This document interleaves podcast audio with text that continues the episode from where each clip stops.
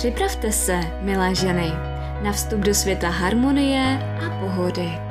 Vítejte u podcastu Jsem v pohodě a neb harmonické já s výživovou specialistkou Májou Hajdíkovou.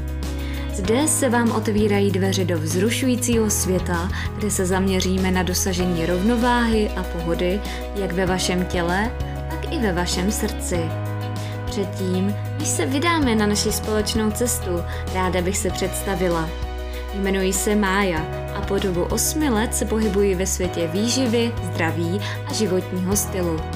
Mám za sebou zdravotnickou školu, mezinárodní certifikace v oblasti výživy a coachingu a mým posláním je vám pomoci objevit vaši novou, zdravější a šťastnější verzi sebe sama. Mé podcasty nejsou jen technickými návody, ale přináší vám také hravý a poutavý přístup. Společně objevíme, jak ladně skloubit stravování, cvičení a rovnováhu do vašeho každodenního života. Takže zapomeňte na stres a omily minulosti a připojte se ke mně na této úžasné cestě za dosažením pohody a harmonie ve vašem životě. Zavřete oči, uvolněte se a připravte se na sesunutí se do světa zdravého životního stylu. Tohle je podcast Jsem v pohodě neb harmonické já s Májou Hajdíkovou. Je na čase být v pohodě.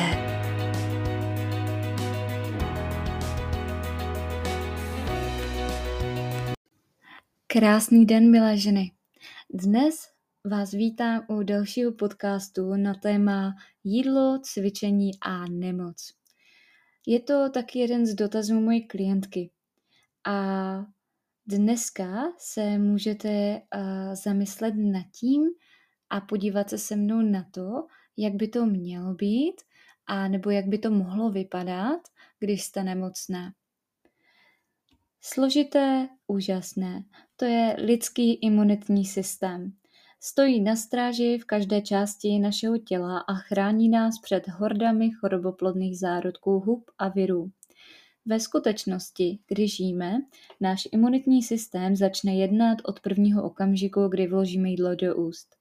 Vsaďte se, že jste nevěděli, že vaše sliny obsahují silné antimikrobiální látky, jako je lysozym, alfa-amyláza a laktoferin. A to již od narození. A tyto antimikrobiální látky jsou pouze základní obranou v první linii. Jakékoliv bakterie, které se proplíží kolem, budou čelit mnohem impozantnější překážce kyselině chlorovodíkové v našem žaludku. Kyselina chlorovodíková, která je dostatečně rozkládající, aby odstranila rez z oceli, rozdrtí většinu vetřelců v našich žalucích dříve, než se dostanou do našich střev. Pokud naše žaludeční kyseliny prohrají bitvu, máme také proteiny a chemické sloučeniny dále v trávicím řetězci, které dokážou vycítit a bojovat proti jakýmkoliv škodlivým bakteriím, které se mohly dostat pryč. A konečně naše vlastní osobní bakteriální populace, ta probiotika, o kterých tolik slyšíte. Pomáhají zabránit škodlivým bakteriím proniknout do našeho krevního oběhu nebo zakořenit v našem tenkém střevě a tlustém střevě. Potraviny, které jíme, ovlivňují tyto bakterie a komplexní sloučeniny, které uvolňují. Celé potraviny bohaté na živiny a vlákninu mají tendenci podporovat zdravou bakteriální rovnováhu, zatímco strava bohatá na zpracované potraviny, tuky a cukry může vést k dysbioze neboli nerovnováze. Jinak známe jako mikrobiální nerovnováha. A to je důvod, proč je vyvážená strava obsahující celé potraviny vaší nejlepší pojistkou proti všem druhým virů a infekcí. Náš trávicí trakt ve skutečnosti tvoří více než 70% našeho imunitního systému a je v tom mnohem složitější systém, než se tím zde můžu zabývat, protože by vás to asi unudilo. Prozatím stačí pochopit, že to, co jíme, ovlivňuje imunitu na mnoha úrovních. Pokud je vaše strava mizerná, budete nemocné častěji než někdo, kdo se stravuje zdravěji. Viry a bakteriální infekce vás zasáhnou silněji a udrží vás z nemocné déle. Mezitím, když budete nemocné jíst špatně, budete se cítit hůř. Dobrá výživa umožňuje našemu tělu opravdu reagovat na vetřelce bakterií rychle a efektivně. A aby dobře fungovaly, potřebují buňky našeho imunitního systému dostatek vitamínů, minerálů, aminokyselin a esenciálních mastných kyselin. Prebiotika a probiotika si zaslouží taky zvláštní zmínku, protože pomáhají předcházet nemocem. Obojí je nezbytné pro zdravý střev. A zdravý střev je pro imunitu velmi, ale velmi zásadní. Pojďme se podívat nejdříve na prebiotika, neboli potravu pro bakterie. Ty pomáhají vyživovat naše dobré mikrobiální přátele. Obvykle se jedná o nějakou formu polostravitelné vlákniny, kterou mohou naše bakterie žrát a nebo která pomáhá při pohybu potravy trávicím traktem. A bylo prokázáno, že probiotika neboli samotné bakterie nám pomáhají rychleji se zotavit, jakmile onemocníme. Proto bychom všichni měli zajistit, aby naše systémy byly dobře kolonizovány těmito přátelskými tvory. Nejlepší plnohodnotné potravinové zdroje prebiotik jsou například ze zeleniny chřest, česnek, topinambur, pórek a cibule. Ze sacharidů tam najdete ječmen, fazole, oves, quinoa, žito, pšenice, brambory. Z ovoce jsou to jablka, banány, bobule, citrusy a kivy a z tuku hliněná semínka a čia semínka. A nejlepší plnohodnotné zdroje probiotik jsou mléčné výrobky, to je jogurt, sír, kefir s živými aktivními kulturami a taky dále fermentovaná zelenina. Tam jsou okurky, kysané zelí, kimči, nebo taky fermentovaná soja, jako jak znáte určitě miso a tempeh a další takové ještě sojová omáčka a překvapivě víno. Pokud jste zdravé, zaměřte se na jednu až dvě porce potravin bohatých na probiotika každý den. Pokud doufáte v prevenci nebo zmírnění zdravotního problému, možná budete muset zvýšit dávku. Jíst či nejíst? To je otázka. Zatímco a celozrná strava bohatá na prebiotika a probiotika vás ochrání před viry a bakteriálními infekcemi. Ani ta nejzdravější strava nemůže odrazit každého vetřelce. A pokud onemocníte, samozřejmě se budete chtít zotavit ještě rychlejc. Měli byste se nachladit a vyhladovět horečkou, jak radí známé přísloví? Upozornění na spoiler. Neexistuje žádná definitivní odpověď.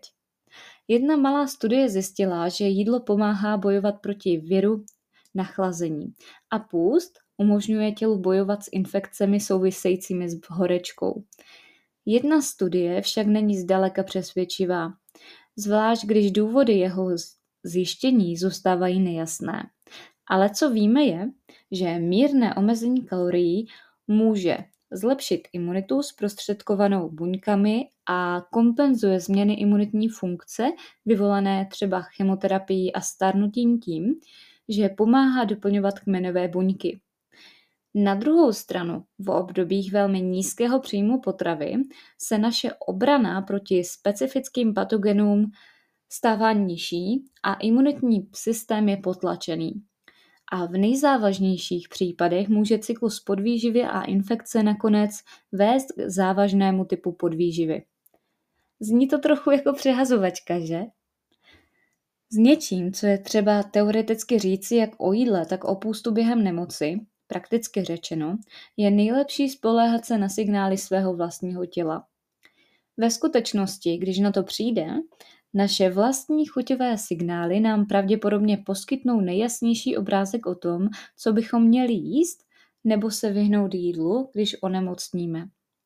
Například jen velmi málo z nás chce jíst, když nás postihne chřipka nebo gastroenteritida. Je to proto, že viry podobné chřipce a bakteriální infekci vedou k vyšším hladinám cirkulujícího TNF-alfa, to je zánětlivý cytokin, který podporuje potlačení chuti k jídlu. Možná je to způsob, jakým si tělo střeží své zdroje. Nevím. Konec konců trávení vyžaduje značné množství energie. Energie, kterou lze lépe využít k odražení vetřelců, když jsme nemocné. Je to zajímavá možnost, ale v tuto chvíli je to čistá spekulace. Pojďme se teď podívat na roli zánětu. Víme, že behaviorální a metabolické faktory mohou ovlivnit imunitu. Zdá se, že signální mechanismy, které řídí energetický metabolismus a imunitní funkce, se prolínají. Například náš hormon hladu grelin může inhibovat tvorbu prozánětlivých sloučenin. A to může být dobrá nebo špatná věc, v závislosti na okolnostech. Jak to? Zánět nám pomáhá bojovat s napadajícími patogeny, ale příliš mnoho zánětu naše příznaky zhorší. Například horečka zvýší metabolismus i tělesnou teplotu. To zase zvyšuje šance těla bojovat s nemocí a urychlit v těle. Horečka nás zároveň může také dehydratovat, což stěžuje pohyb patogenu tělem ven. Mezitím samotná infekce může zvýšit potřebu živin našeho těla, zejména tekutin, bílkovin a několika mikro- a stupových živin. Kromě toho mohou specifické živiny ovlivnit imunitní funkci. Konkrétní živina může být zdrojem paliva pro buňku imunitního systému nebo může ovlivňovat delší tkáně, které re- regulují celkovou imunitní funkci. Celkově mluvíme o velmi složitém souboru vztahů a není divu, že vědci tomu všemu ještě nepřišli na kloup. To znamená, že vzhledem k tomu, že nachlazení je často důsledkem virových infekcí a horečky, často důsledkem bakteriálních infekcí, rada jíst při nachlazení a půst, když máte horečku, spočívá na některých věrohodných biologických argumentech, což je důvod, proč v případech mírného nebo středně těžkého onemocnění pravděpodobně stojí za vyzkoušení. Zvláště pokud s tím souhlasí vaše vlastní chuť k jídlu. A jak je na tom imunita a celá strava? Řekněme, že přes všechna vaše preventivní opatření onemocníte a vaše chuť k jídlu úplně nezmizí. Existují nějaké konkrétní potraviny, které byste mohli použít, abyste se rychleji uzdravili? Ve skutečnosti existují. A uvedu vám tady několik příkladů. Za prvé je to česnek. Působí jako antibiotikum a bylo zjištěno, že snižuje závažnost nachlazení jiných infekcí. Za druhé je to kuřecí polévka. Kuřecí polévka, běžně nabízená jako jídlo při nachlazení, skutečně funguje. Poskytuje tekutiny a elektrolyty, je hřejivá a uklidňující a může také obsahovat protizánětlivé vlastnosti, které snižují příznaky nachlazení. Musíte však použít skutečnou kuřecí polévku, takovou, jakou připravujete z dlouhého dušení celého kuřecího těla, spíše než nějakou rychlovku. Za třetí, zelený čaj. Ten zvyšuje produkci protilátek B lymfocytů a pomáhá nám zbavit se napadajících patogenů. A také bezinky. Ty mají antivirové vlastnosti a jsou nabité fitonutrienty a taky několik malých studií zjistilo, že extrakt z černého bezu zkracuje dobu trvání nachlazení a jiných infekcí horních cest dýchacích. A pojďme se teďka podívat na živiny a imunitu. Vím, že přílišné zaměření na detaily může někdy vést k tomu, že lidé zapomenou na širší obrázek, což je to, co většina z nás potřebuje vědět, aby se mohla zdravě rozhodovat. A Tady několik příkladů. Velký pokles energie může oslabit imunitní systém. To může vysvětlovat, proč mnoho lidí onemocní zhruba týden po zahájení diety. Nedostatečný nebo nadměrný příjem bílkovin, železa, zinku, hořčíku, manganu, selenu, mědi a vitamínů A, C, D, E, B6, B12 a kyseliny listové může snížit schopnost těla získat imunitní obranu. Dlouhodobý nedostatek živin, ať už eh, minerálů, vitamínů, bílkovin nebo kalorií, může snížit schopnost imunitního systému reagovat. Je to vedlejší účinek podvýživy a určitých typů neuspořádaného stravování a ve skutečnosti byla podvýživa hlavní příčinou získané imunitní nedostatečnosti ochrany před HIV.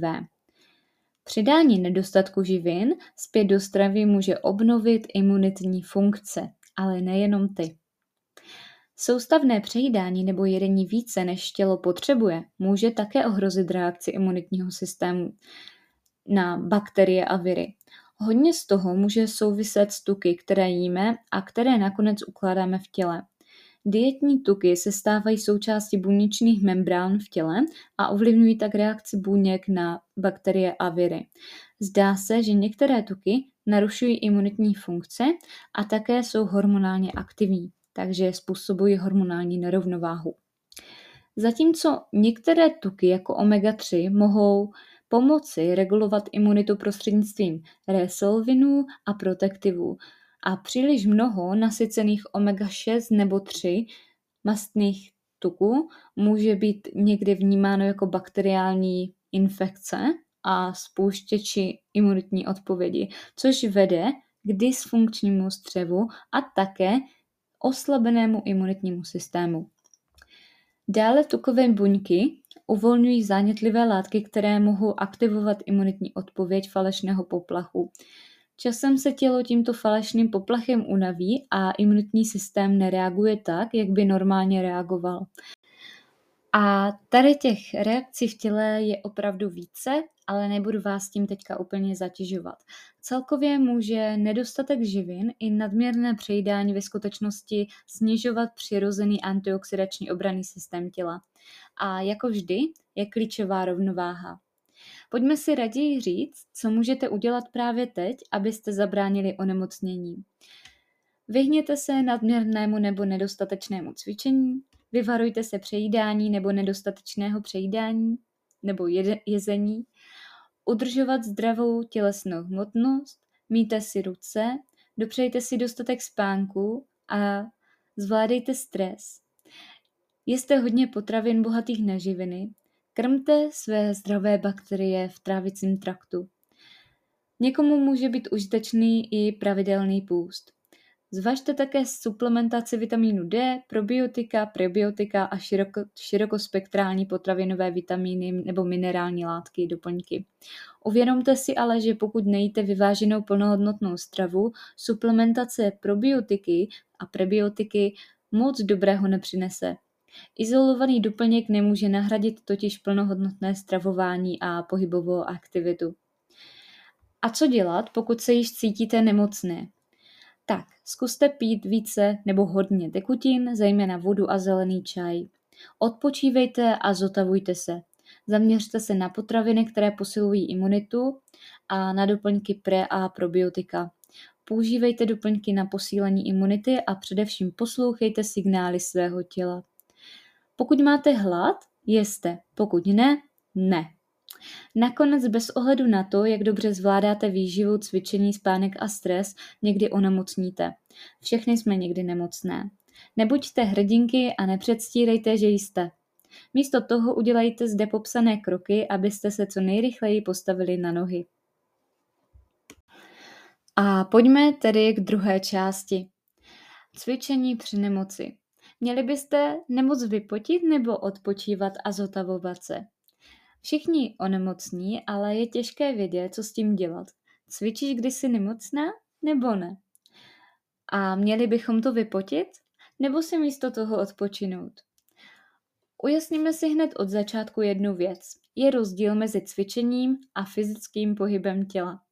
Strukturovaná cvičební rutina, taková, kde těžce dýcháte, potíte se, tvrdě pracujete a cítíte určité nepohodlí, probouzí v těle stresovou reakci. Když jsme zdraví nebo zdravé, naše těla se tomuto stresu snadno přizpůsobí. Postupem času je tato progresivní adaptace přesně to, co nás činí schopnějšími a silnějšími. Ale když jsme nemocné, stres z náročného tréninku může být víc, než náš imunitní systém dokáže zvládnout. Přesto není důvod se valet na gauči ve chvíli, kdy se cítíte, že se ozve rýma. Pokud nejste vážně ve formě, nenamáhavý pohyb by vám neměl ublížit a mohl by vám dokonce pomoct. A co si máte představit pod pojmem nenamáhavý pohyb?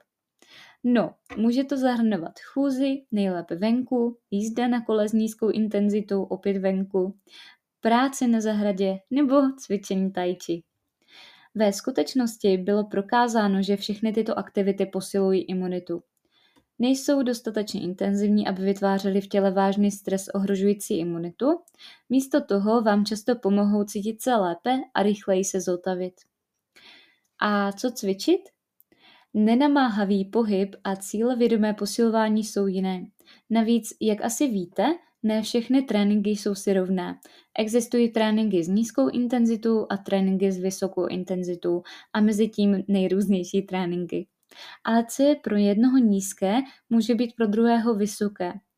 Jak se tedy můžete rozhodnout, jaká úroveň intenzity se považuje za namáhavou? Nechte se vést svou vlastní vnímavou úrovní námahy. Obecně platí, že při cvičení s nízkou až střední intenzitou se budete cítit nabité energií. Cvičení s vysokou intenzitou na druhé straně přináší únavu. Pokud jste nemocné, má smysl vyhnout se ještě větší únavě. Pojďme se podívat proč. Jak cvičení ovlivňuje imunitní systém? Cvičení může hrát roli jak v naší vrozené, tak v naší adaptivní imunitní reakci. A tady je postup. Po jednom delším intenzivním cvičení jsme náchylnější k infekci. Například běh maratonu může dočasně potlačit adaptivní imunitní systém až na 72 hodin. To je důvod, proč tolik vytrvalostních sportovců onemocní hned po závodech. Jedno krátké intenzivní cvičení však nespůsobí stejný účinek na potlačení imunity. Dále pouze jedno cvičení střední intenzity může ve skutečnosti posílit imunitu u zdravých lidí. Je zajímavé, že se zdá, že chronický odporový trénink stimuluje vrozenou, ale neadaptivní imunitu, zatímco častější mírné cvičení zřejmě posiluje adaptivní imunitní systém. A tady je na závěr trošku takový vzor. Důsledné mírné cvičení a odporový trénink mohou v průběhu času posílit imunitní systém, takže v každém případě trénujte intenzivněji, dokud jste zdravé. A jedno vysoce intenzivní nebo dlouhodobé cvičení však může narušit imunitní funkci, takže se uklidněte, sklidněte, když vám je špatně. A zrovna o tomhle jsem tento týden mluvila i s jednou klientkou. A proto se pojďme podívat na roli stresu a cvičení a imunity. Protože cvičení není jediným faktorem, které ovlivňuje imunitní systém. Velkou roli hraje i stres. Pojďme se podívat na různé stresory, kterým může člověk v daný den čelit. Fyzický stres, cvičení, sport, fyzická práce, infekce a podobně. Potom máme ale dále psychický stres, vztahy, kariéra, finance a podobně. Potom můžeme mít environmentální stres, horko, zima, tma, světlo, znečištění, nadmorská výška a podobně. Dále můžeme mít stres z životního stylu, jako jsou drogy, strava, hygiena a podobně. Stres spouští celou kaskádu hormonálních posunů, které mohou vyústit v chronické imunitní změny. Můžete se taky setkat s akutním stresem, který trvá minuty až hodiny a může být prospěšný pro imunitní zdraví. Velkým problémem je ale chronický stres, který trvá dny až roky. Takže pokud jste naštvané, trápí vás něco nebo se bojíte každý den či týdny, měsíce nebo dokonce roky, tak je vaše imunita oslabená a je pravděpodobnější, že onemocníte. A jak to teda je s nemocema a stresem? Je celkem zřejmé, že pokud jste skutečně nemocné a bojujete s infekcí, váš imunitní systém už bude ve stresu. A pokud k tomu přidáte stres z dlouhodobého intenzivního cvičení, můžete se jednoduše přetížit. To vás bude dělat nemocnější. Navíc vaše historie infekcí může ovlivnit, jak imunitní systém reaguje během cvičení. To může zahrnovat vše od běžného viru herpes simplex až po hepatitidu. Zdravé tělo se tomu všemu může přizpůsobit, ale tělo, které bojuje s infekcí, není zdravé tělo nebo různými záněty. Pojďme se podívat na infekce a přetrénování. Co víc, náhle zvýšení objemu nebo intenzity cvičení může také vytvořit nový stres, který potenciálně umožní, aby se uchytil nový virus nebo bakterie, což opět odstartuje nemoc. Zdá se, že chronické infekce mohou být ve skutečnosti známkou přetrénování. Učebnicové pokyny pro cvičení v nemoci. Pojďme se podívat na ně. První den nemoci doporučuji pouze cvičení nízké intenzity s příznaky jako bolest v krku, kašel, rýma, ucpaný nos. Při bolesti svalů a kloubů, bolesti hlavy, horečce, malátnost, průjem, zvracení vůbec necvičte. Za druhé, druhý den nemoci, pokud tělesná teplota je cca 37,5 až 38 nebo zvýšený kašel, průjem, zvracení, necvičte. Pokud není žádná horečka nebo malátnost a žádné zhoršení příznaků nad krkem, lehké cvičení vám neuškodí. Měla by tam být pulzace nebo puls cca pod 120 tepů za minutu, minutu po dobu 30 až 45 minut. A určitě byste měli cvičit sami a uvnitř v zimě. Třetí den nemoci, pokud je horečka a příznaky přetrvávající, doporučuji poradit se s lékařem. Pokud nemáte horečku, nevolnost a žádné zhoršení počátečních příznaků, tak mírné cvičení by měly být v pořádku a puls by měl být pod 150 typů za minutu po dobu 45 až 60 minut a opět byste měli cvičit sami a někde uvnitř, ne venku. Čtvrtý den nemoci, pokud nedojde k úlevě od příznaků, tak žádné cvičení, jděte k lékaři, pokud se horečka a další příznaky zlepší, počkejte 24 hodin a poté se vraťte k mírnému cvičení postupné intenzity. Pokud se objeví nové příznaky, jděte opět k lékaři. Některé onemocnění mohou naznačovat vážné infekce. Pokud se tedy necítíte lépe a zotavujete se, navštivte lékaře. A Apeluju na to, že tento podcast není o tom, aby vyřešil vaše problémy, ale pouze vás provázal na té vaší cestě a zlepšil kvalitu života. Pamatujte také, že je důležité uvolnit se zpět do cvičení úměrně délce vaší nemoci. Pokud jste byli nemocné tři dny, vezměte si tři dny na uvolnění. To stejné platí, když máte antibiotika, tak by měla být rekonvalescence alespoň dvakrát taková týden určitě necvičit po antibiotikách a potom opravdu mírná intenzita. Takže pojďme se podívat na nějaký konsenzus úplně na závěr. Cvičit nebo ne? Co doporučuji profíci, které sleduju často, s kterými jsem o tom mluvila? Nyní víte něco o imunitním systému a o tom, jak s ním cvičení interaguje ale stále si možná kladete otázku, zda byste měli cvičit, když jste nemocné. Takže jsem požádala některé kolegy v oboru, aby se mi vyjádřili tady k tomuto tématu. A teda koncenzus je takový, že hodně z nich říká, že své příznaky máme nechat provádět a sami sebou a používat zdravý rozum a pamatovat na rozdíl mezi cvičením a posilováním. Věřím, že vám tento podcast zase ukázal nový pohled, možná zábavný pohled a budu se těšit u dalšího podcastu. Budu ráda za zpětnou vazbu, jak se vám podcast líbil a když budete mít jakýkoliv dotaz, tak mi můžete napsat na Instagramu, který jsem nově přejmenovala na Fit Vibe by Maya. Uh, takže se budu těšit. Mějte se krásně a přeju krásný nový týden. To byla dnes Mája, tvá nejlepší kamarádka pro zdraví a pohodu. A pamatuj si, být zdravá nemusí být o hubnutí, ale o lásce ke svému tělu a o pocitu štěstí.